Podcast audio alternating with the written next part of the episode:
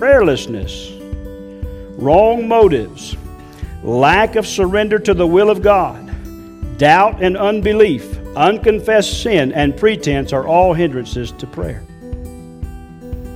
Praying rightly and effectively takes work. Oswald Chambers describes prayer as work. He wrote, Prayer does not equip us for the greater work, prayer is the greater work. Prayer is not a thoughtless, effortless moment in time where we say a few words that come to mind. Rather, it is a thoughtful and intentional activity, one in which we encounter God. Today's podcast is part two of the series, Hindrances to Prayer. Listen prayerfully to the Word of God speak as Pastor Lee shares three more things that hinder our prayers. We have looked at several different verses in the book of James uh, to help us understand some of what the Bible teaches about hindrances to prayer. Now, as you find your way to James chapter 5, I just want to remind us this morning that prayer is made possible by Jesus Christ. that it is because of the blood that He shed on Calvary's cross. Uh, it is on the basis of His death, burial, and resurrection that we now can come into the presence of God the Father. Uh, we, we could not do that apart from Jesus. Not only is He a way maker, He is the way. Uh, the Bible tells us He's the way, the truth, and the life.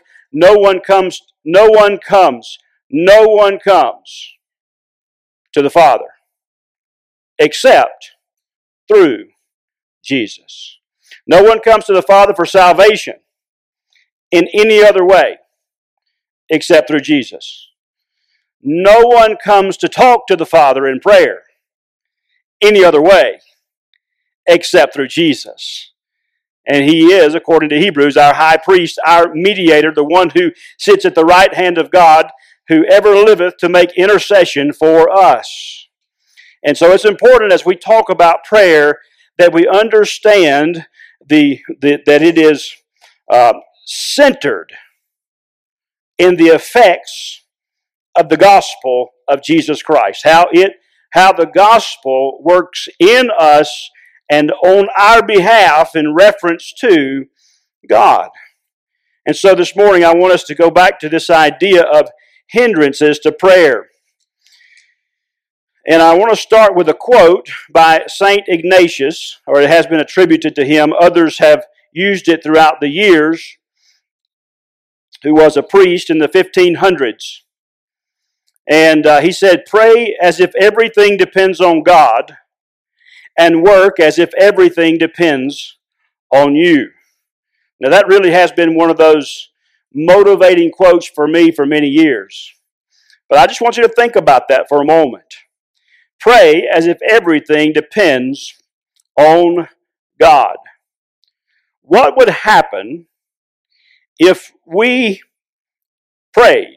What, what would happen if the church prayed like everything depends on God? Here's an example from Scripture of what might happen. It's the passage I've had you turn to this morning. James chapter 5, verses 13 through 18.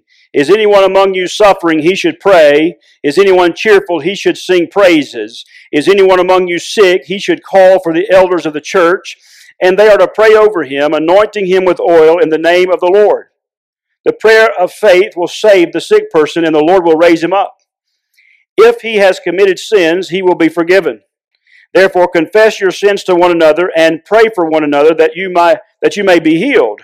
The prayer of a righteous person is very powerful in its effect.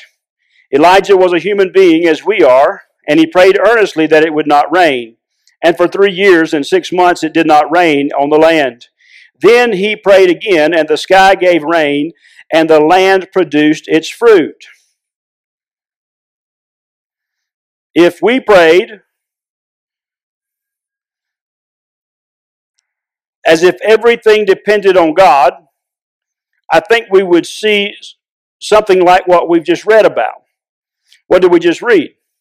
Well, suffering is relieved, healing is provided, forgiveness is given, power of God is on display, is on demonstration, and prayer is being answered.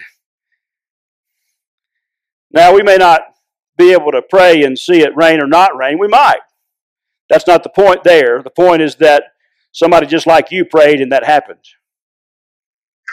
That's the point.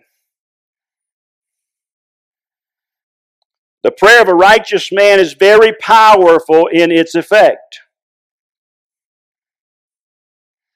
We want to be men and women of God whose prayers are very powerful in their effect. And the Bible does say that Elijah was a human being, just like us. And he prayed. Now, God was doing something in those days in the land and through the prophet Elijah when it came to the famine and to the, to the, to the land and to the rain. Something very unique that he was accomplishing there. But the Bible is very much so pointed at this point. Uh, there's no reason for the Holy Spirit to say he was a man just like us, except God wants you to know he was a man just like us, and God heard his prayers and answered his prayers. That's good stuff. You can smile. That's good.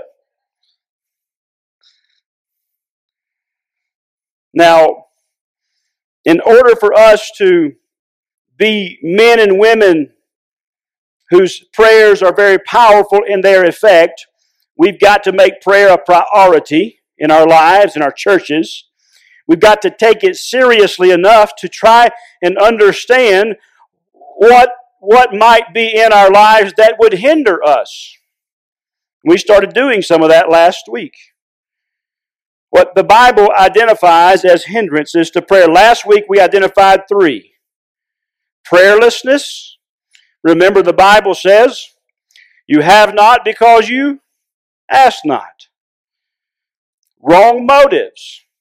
You don't receive because you ask with the wrong motives. What motives are, would that be? That would be selfish motives. And then number three was lack of surrender to the will of God. This morning, we're going to identify three more hindrances to prayer. And the first one comes from the first chapter of James. Again, I'm just amazed uh, as I began to put this together. I thought that maybe we'd be in a whole bunch of different verses searching down those things that are hindrances to prayer, and they are mentioned in other places, but almost all of them are found right here in the book of James. Um, I'll share one at the end that's in Matthew, uh, as we think about prayer. But the first one is in chapter 1, verses 5 through 8, and, and that is this doubt and unbelief. Another one of the hindrances to prayer is doubt and unbelief. Chapter 1, verse 5 If any of you lacks wisdom, let him ask of God, who gives to all liberally and without reproach, and it will be given to him. But let him ask in faith with no doubting. For he who doubts is like a wave of the sea driven and tossed by the wind. For let not that man suppose that he will receive anything from the Lord. He is a double minded man, unstable in all of his ways. Now, this is one of my favorite verses of Scripture. It's actually impacted my prayer life for many years because uh, I know that I need the wisdom of God in my life. And there's a promise there that if we ask in faith, He gives liberally, freely, wisdom to those who will ask. But one of the things I want you to notice about these verses is that praying and believing go hand in hand. They're two sides of the same coin. Now, when we talk about praying and believing, here's what we're not talking about. We're not talking about believing that you will get what you've asked for. Some people think that I'll pray and man, I'll just believe that I'm going to get it and it will come. We're not talking about believing in what you've prayed for. We're not praying. Uh, we're not. We're not saying that we're to believe that we're going to have our prayer answered exactly like we desire, and it's not believing in the power of prayer. If I were to say prayer is very powerful, what would you say? Come on now. Don't be scared. Amen. Prayer, we would say. But, but if we backed up from that, we could also say, it is the God to whom we pray that is powerful. Right? And so, so we're not, we're not counting on the power of prayer, we're counting on the power of God when we pray. It's believing in our God who answers prayer. It's belief in God without doubting. Praying in and of itself is, true praying, is an act of faith.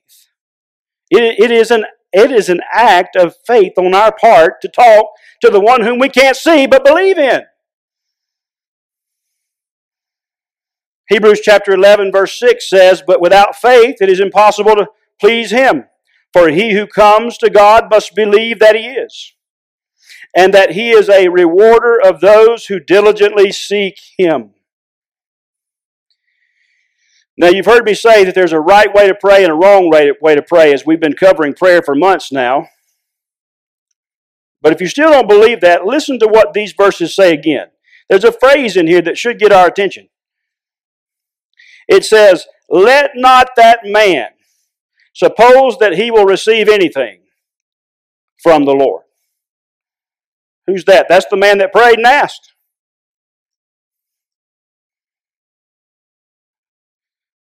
Why wouldn't that man receive anything from the Lord? Because he has a heart of doubt and unbelief. And the scripture clearly points out that that's a hindrance that, that's a hindrance to prayer. You may remember a story in Matthew chapter 17 where Peter, John had gone up on the mount of what we know as transfiguration with Jesus and had an awesome spiritual experience there. When they came back down from the mountaintop into the valley, they encountered a man and his son, and the son was demon possessed.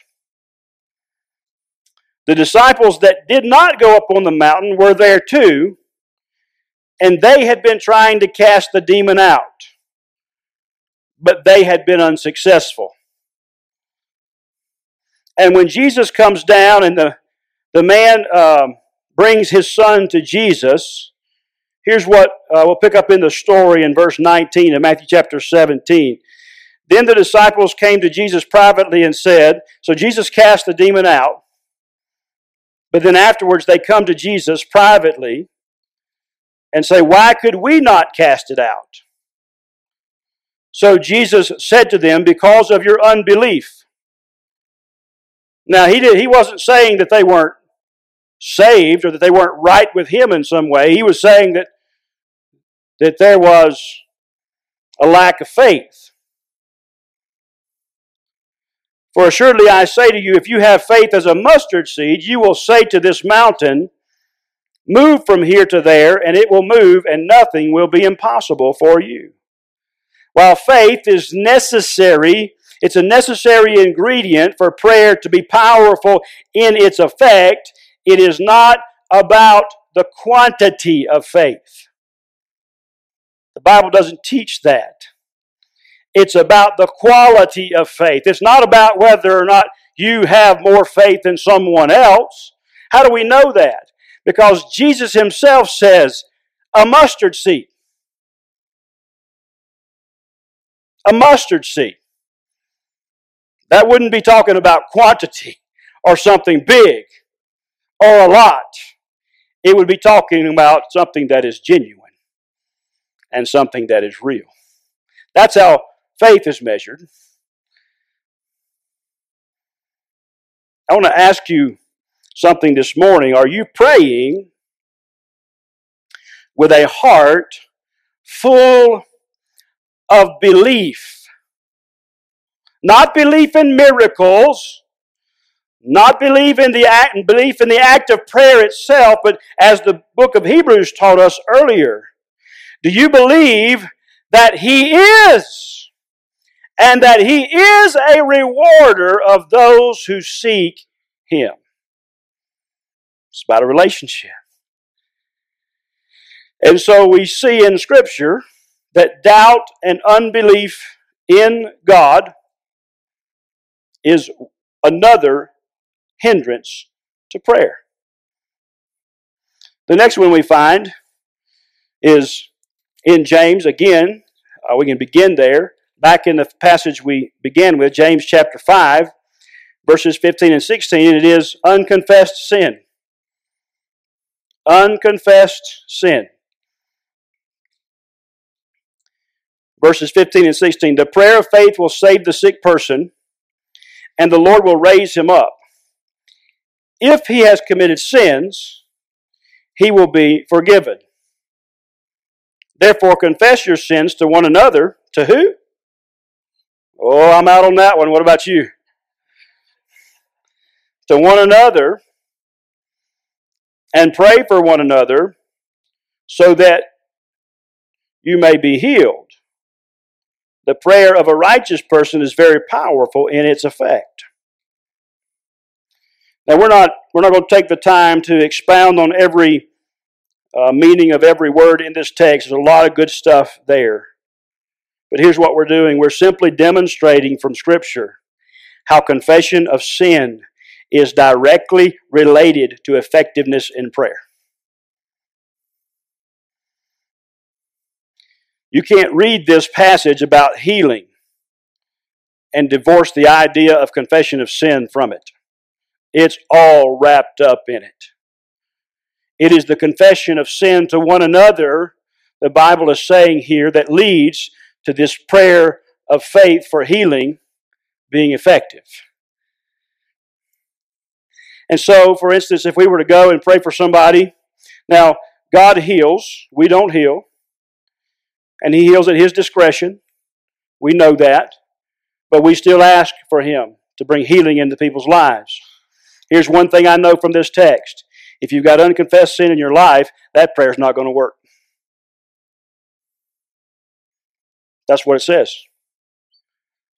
It comes back. No, remember here he says, um, the prayer of a righteous person, not a self righteous person, but a righteous person whom God has worked in, whom, who is walking faithfully with the Lord, seeking the Spirit of God to move in their lives. Psalm 66 and verse 18 says, if I regard iniquity in my heart, the Lord will not hear. In the CSB, it says it this way If I had been aware of malice in my heart, the Lord would not have listened. It is evident that sin creates a barrier between us and God.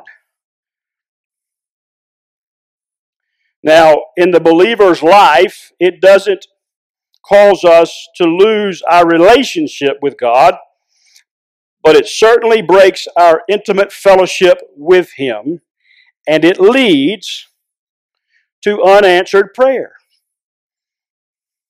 I mean, you know, I, I'm not that old, but I've been around a while, and I recognize the fact that sometimes in our churches and sometimes with God's people, we feel like we can live however we want and say whatever we want and expect God to come at our beck and call.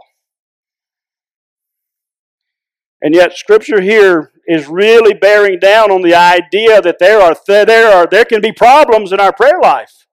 There are things that hinder us from being able to commune with God, from being able to communicate with God and for to be able to see God working through prayer that James describes as powerful and effective. Sin impacts every area of our lives, so it's no surprise that it would hinder our prayers. I've, I've mentioned this to you, and I like using it, so I, I, I doubt you remember it all, but, but you may recall me using this before. There's a book that Dr. Adrian Rogers wrote called What Every Christian Ought to Know. And in there, there's a chapter that's, uh, that's about uh, how every Christian ought to know what happens when you sin. And he uses Psalm 51, where David uh, is confessing his sin. Let me just give you a quick list of the results of sin. Sin, these can be found in each of the verses there. Sin dirties the soul, it dominates the mind, it disgraces the Lord, it depresses the heart, it diseases the body, it defiles the spirit, it destroys the testimony, and here's what I would add it dismantles the prayer life. It dismantles the prayer life. Another example of this from Scripture, another example of this truth we've covered uh, while we were talking about the Lord's Prayer. At the end of the Lord's Prayer in Matthew chapter 6 and verse 14, it says, For if you forgive men their trespasses, your heavenly Father will forgive you. But if you do not forgive men their trespasses, neither will your Father forgive your trespasses. Man, that's a that's a that's a convicting verse, right? But here's what you have to know to interpret that. Unforgiveness in my heart, unforgiveness in your heart is a sin. And this is why Matthew's gospel says that under these conditions, your Father will not forgive your trespasses. Because you're harboring sin in your life, because you're harboring the sin of unforgiveness. Unforgiveness is a sin that needs to be confessed and repented of, but it is only one. One example of sin that hinders our prayers. What sin is in your life today that's hindering your prayers? That's causing your prayer life to be powerless and ineffective. The reason I ask questions like that is because I don't want to come here on Sunday mornings and just give you a bunch of information. I want to share something with you that brings about transformation. And in order for that to happen, we've got to ask the right questions and we've got to answer them the right ways and we've got to respond to God. The last one for today is in Matthew's Gospel, chapter 6. So we're moving to Matthew's Gospel, chapter 6, and it has to do with pretense. Another one of the hindrances to prayer is pretense. In Matthew chapter 6, beginning in verse 5, it says, Whenever you pray, you must not be like the hypocrites because they love to pray standing in the synagogues and on the street corners to be seen by people. Truly I tell you, they have their reward.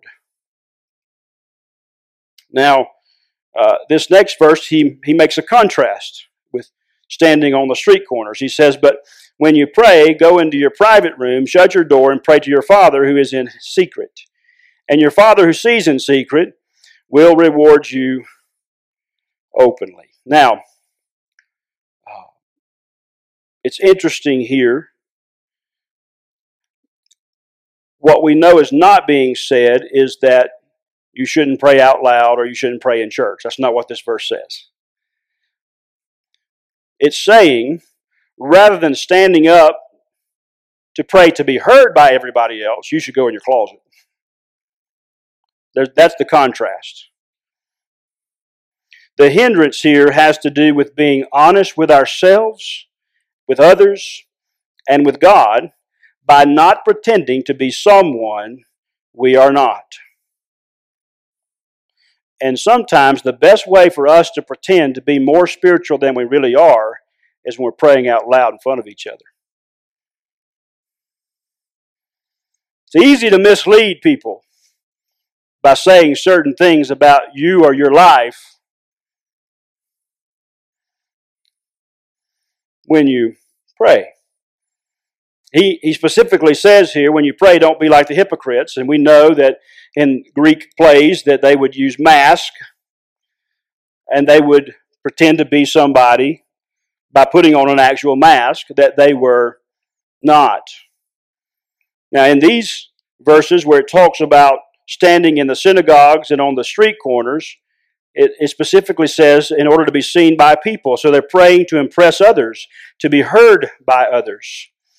Heard a story one time about a, a church uh, where they would have a, a, an altar call and people would come to pray, and, and this one man would come to pray, and uh, almost every Sunday you could hear him praying about his sins in his life, and he would say, uh, Lord, remove the cobwebs from my mind. And people could hear him. He said, Lord, remove the cobweb. Almost every Sunday, remove the cobwebs from my mind. Finally, one Sunday, somebody stood up and said, Lord, don't just remove the cobwebs, kill the spider.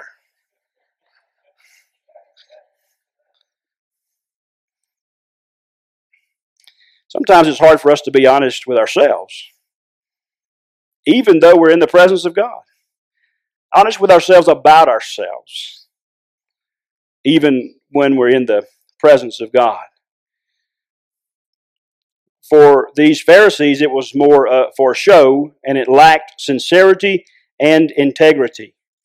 In Luke's Gospel, chapter 18, there's a story, verses 9 through 14, uh, about the Pharisee and the tax collector. Remember that story? They go in the temple to pray. And again, the Bible here is giving us a contrast between the two. Uh, the Pharisee, who should have been the, the religious, righteous person, and the tax collector, who was the sinner, right? I mean, they were known as sinners. Tax, in fact, they're grouped together, tax collectors and sinners in the Bible.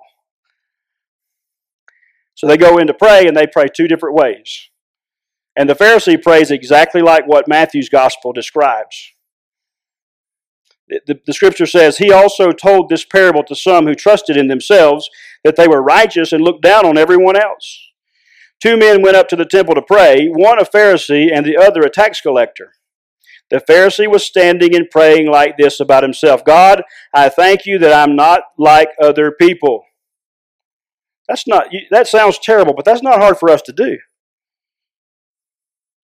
I mean, there's a lot of people I can think of that I'm glad I'm not like. And if you're honest, you might say the same thing. The Pharisee was standing and praying like this God, I thank you that I'm not like other people, greedy, unrighteous, adulterers. I'm not like those people committing adultery. I'm a good church going person.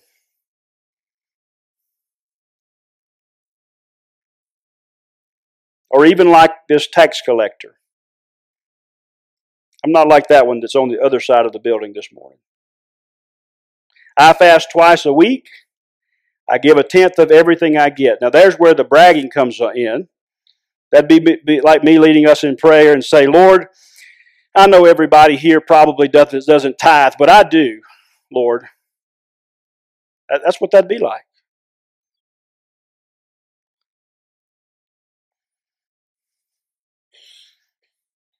But the tax collector, standing far off, would not even raise his eyes to heaven, but kept striking his chest and saying, God, have mercy on me, a sinner. I tell you this one, I tell you, this one went down to his house justified rather than the other, because everyone who exalts himself will be humbled. But the one who humbles himself will be exalted. Whenever we are dishonest with ourselves, dishonest with others, dishonest with God, when we pretend to be someone that we are not, our prayers are not real. That's what this is telling us. They're just as fake as they can be. They are pretentious. They are pretend. They lack integrity and are not rewarded with answers. So, uh, there's three more. That's six on our list now. Here's, here's what we've learned in this two part series already, and, and one more coming next week prayerlessness wrong motives, lack of surrender to the will of God, doubt and unbelief, unconfessed sin, and pretense are all hindrances to prayer. Man, you didn't know prayer was that complicated, did you? That's kind of, I, I back up from it when I'm studying. I'm like, man, there's so much more to prayer than. The truth is